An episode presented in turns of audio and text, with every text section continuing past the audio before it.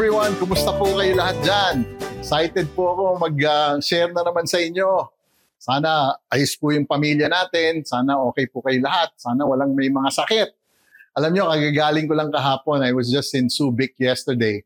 May kinasal po akong aking taga-church natin. And it was a glorious wedding kasi ang presensya ng Panginoon po ay nandoon. Excited po ako because this past month, it has been a busy month. Alam nyo, kagaling ko lang po ng States at kinasal ko rin po yung anak ko a week and a half ago. My son is Luis, is 31 and I'm so happy for my son. Kinasal po siya sa daughter-in-law ko, Katie. I love them so much.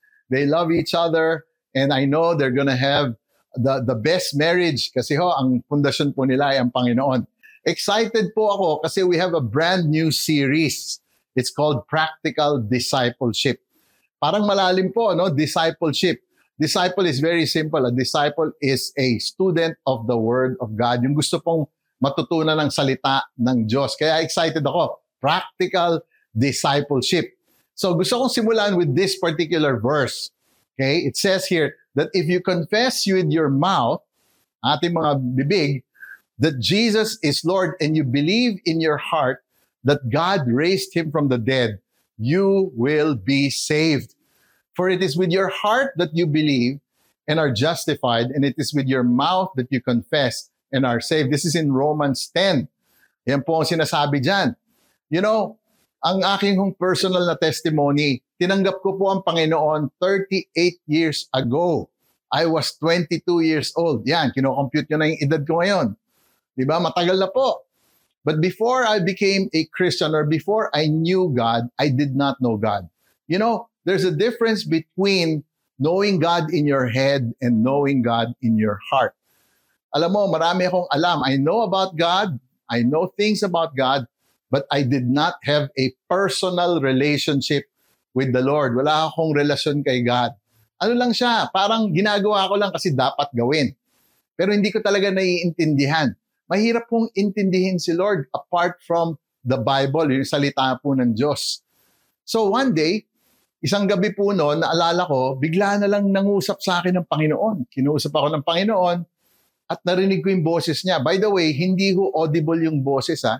Narinig ko lang sa puso ko. Sabi niya sa akin, when I was 22, sabi niya sa akin, Jay, mahal kita. Anak, mahal kita.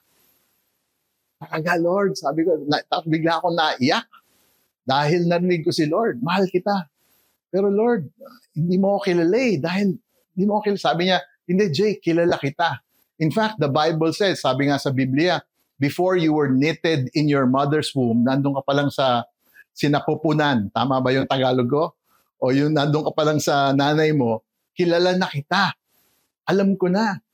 Pero Lord, sabi ko, ang dami kong kasalanan eh. Ang, hindi ako mabuting tao. Sabi niya, alam ko rin. Pero Lord, paano yung ginawa ko five years ago? Medyo nakakahiya. Sabi niya, Jay, pinatawad na kita. Lahat ng kasalanan mo, hindi ko lang pinatawad, nakalimutan ko pa. Hindi mo na i-bring up yon. Ganon kita makamahal. Talaga, Lord, umiyak ako lang umiyak. Kinabukasan, ibang tao na ako. Kasi naintindihan ko siya, hindi lang sa aking pag-iisip, kundi sa aking puso. Dahil sabi nila, the longest foot is your, from your head to your heart. Yan po yung pinakamahaba. Pero uh, finally, I began to understand. The following day, hindi ko pa rin alam kung anong gagawin ko. Alam ko lang, mahal ako ni Lord. Biglang sinishare ko sa aking mga kapatid. Alam mo yung nagkaroon ako ng conviction sa lahat ng mga kasalanan ko sa mga kapatid ko. Hindi nyo na itatanong ako po ang panganay sa pito, magkakapatid. Naalala ko yung mga ginawa ko sa kanila, kaya linapitan ko yung bawat isa at humingi ako ng tawad. Yung isang kapatid ko nga, si Joey eh. Sabi ko sa kanya, Joey, Kate, pwede ba kitang makausap? Kasi, tapos sabi niya, oh bakit? Naalala mo yung ginawa ko sa iyo sa Baguio. Kasi may, isang, isang beses punta kami sa Baguio, nag-away kami. Yung sinabi ko pa lang sa kanya, naalala mo ba yung ginawa ko sa iyo sa Baguio? Medyo na-shock na siya. Tapos sinabi ko sa kanya, patawarin mo ako sa mga kasalanan ko, yung ginawa ko sa iyo. Naiyak siya eh, adult na kami. Naiyak siya, nagkaakapan nga kami. Naayos yung relasyon namin. Ginawa ko rin sa aking mga ibang kapatid at sa aking mga magulang. Dahil pinagsisihan ko, dahil naramdaman ko yung ginawa sa akin ng, ng Panginoon, pinatawad din ako ng Panginoon eh. Dapat magpatawad din ako at humingi ng tawad. So yan po yung nangyari sa akin, naging buhay po ang Panginoon. Ako po'y naging tinatawag nating believer. Okay, believer na ako. Pero hindi pa ako disciple, believer pa lang. Marami hong Kristiyano today naniniwala na kapag sila'y namatay, eh, pupunta sila sa langit. Pero hindi sila na disciple, hanggang believer lang. Hindi po nila nakilala si Lord sa kanilang mga puso. Naintindihan ko, mahirap pong kilalanin si Lord pag hindi nyo binabasa ang salita ng Diyos. Kasi lahat po ng kasulatan sa, sa aklat na ito, eh, ang love letter po yan ni Lord sa atin. Paano mo makikilala si Lord kung hindi mo binabasa yung salita ng Diyos? So gutom na gutom po ako, ako yung naghanap ng isang simbahan na magtuturo sa akin ito. May nakita po akong church at na-meet ko po yung mga tao, ako po'y dinisciple nila nag-meeting kami, meron kaming weekly Bible study, tinuruan po nila ako at nakikilala ko. Nagalit nga yung tatay ko sa akin, sabi, ba't punta ka ng punta dyan? Ano bang ginagawa nila? Bine-brainwash ka lang nila ng Biblia. Hindi ko lang masabi sa kanya, again, I don't disrespect my dad, no? Sabi ko sa kanya, Dad, talagang kailangan kong ma-brainwash dahil ang dumi ng pag-iisip ko, kailangan linisin ng salita ng Diyos. So I had to go there and I had to renew my mind. So finally, I met God. I became a believer. Napakasarap na pakiramdam na maging anak ng Diyos. Inadopt po niya ako sa kanyang kingdom. The past 38 years of my life has been the best years of my life. Maganda po kasi ngayon, naintindihan ko na yung salita ng Diyos ang nagbibigay ng solution sa lahat ng problema ng tao. 'Di ba? Paano malalaman kung hindi mo binabasa? 'Di ba? Pero alam mo, di naging kristyano na ako, akala ko hindi na ako magkakasala. Sabi ko, ba't nagkakasala pa rin ako? Natetempt pa rin ako. Ganun pa rin. Sabi ko, di, na-realize ko, hindi pa ako ganun katibay. Kailangan matutunan ko ma- maging malapit sa Panginoon. So tinanong ko yung sister-in-law ko, si Carol. Sabi ko sa kanya, Carol, what's the difference between a person who sins and a sinner? Kasi dati sinner ako. Ngayon, naging Christian na ako. Nagsisin pa rin ako. Ang sabi niya, ang ganda ng sagot niya sa akin. Eh. Ang sabi niya sa akin, Jay, uh, ano ka ba? Nagda-drive ka ba? Nagmamaneho ka ba ng sasakyan? Sabi ko, oo. Oh. Driver ka ba? Or chauffeur ka ba? Yung, na, chauffeur ka ba? Sabi ko, hindi. Okay? Jay, kumakanta ka ba? Oo, sa banyo. Kumakanta ako sa banyo. Professional singer ka ba? Uh, hindi. Ayun ang difference, Jay. Dati, sinner ka. Dati professional sinner ka.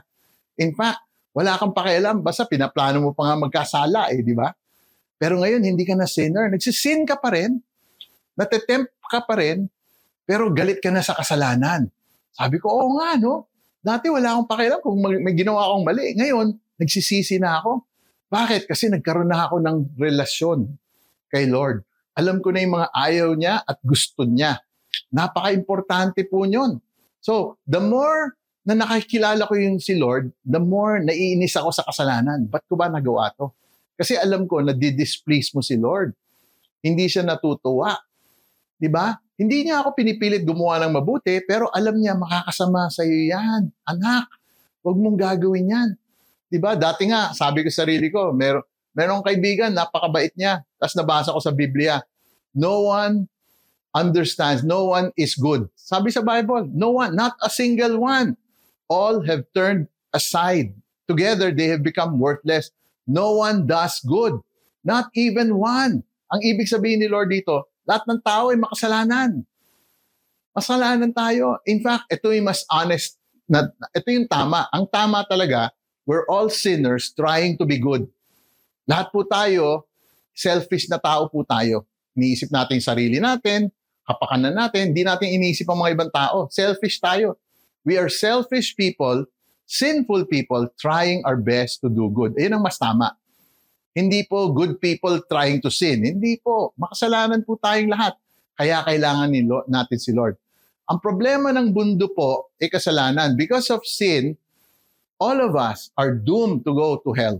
Alam niyo po ba, kayong nanonood ngayon, alam niyo po ba, one day mamamatay rin kayo. Ako po, mamamatay. Lahat po, ang mortality rate up to now, 100%. 100%. Wala pa akong alam na tao na hindi namatay. Ang tanong, kung hindi ka mamamatay, ang tanong, saan ka pupunta? Because the Bible says there is such a thing as heaven and hell. Where are you going? Where are you going? I have some good news for you. It's called the gospel. The gospel in Greek means the good news, magandang balita. Alam niyo, hindi magandang balita yung kamatayan eh. Di ba? Pero ano ba yung gospel? The good news is that God became man 2,000 years ago. You know that He became man? He walked this earth. He lived a life that we should have lived. Nabuhay ho siya, namuhay siya dito sa mundo na to. Perpekto, walang pagkakamali. Dapat ganun tayo, pero hindi tayo ganun eh. Hindi naman tayo Diyos. He lived the life that we should have lived, a perfect life. And He died a death that we should have died. Hindi siya dapat namatay, dapat tayo ang mamatay. Pero ba't siya, na, ba't siya namatay? You know why? Because He died for your sins. Lahat po ng kasalanan ay may kaparusahan. Pero sabi niya, ayaw niyang mapa- maparusahan ng mundo, ako na lang ang mamamatay for them. So He died for you and me to pay the penalties for all our sins so that one day we can be with Him. But the good news is this, yung namatay si Jesus, on the third day, the Bible says, He rose again from the dead. Nabuhay siyang muli, proving that He is the Son of God, the living God. Today, He is seated at the right hand of the Father. Kasama niya na, sa kalangitan na po si Lord. Do you know that there is life after death? Do you know that there's such a thing as heaven?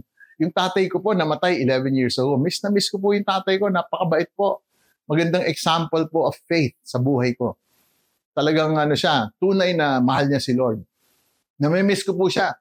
Pero alam nyo, natutuwa ako kasi one day, pag ako'y namatay na rin, eh makakasama ko siya ulit. Para kung grand reunion. Ang sarap po na. That's the good news. Pero the only way you can go to heaven is only through the Lord Jesus Christ. Wala nang ibang paraan. Not good works, not by reading the Bible, not by praying, only through the finished work of Jesus Christ.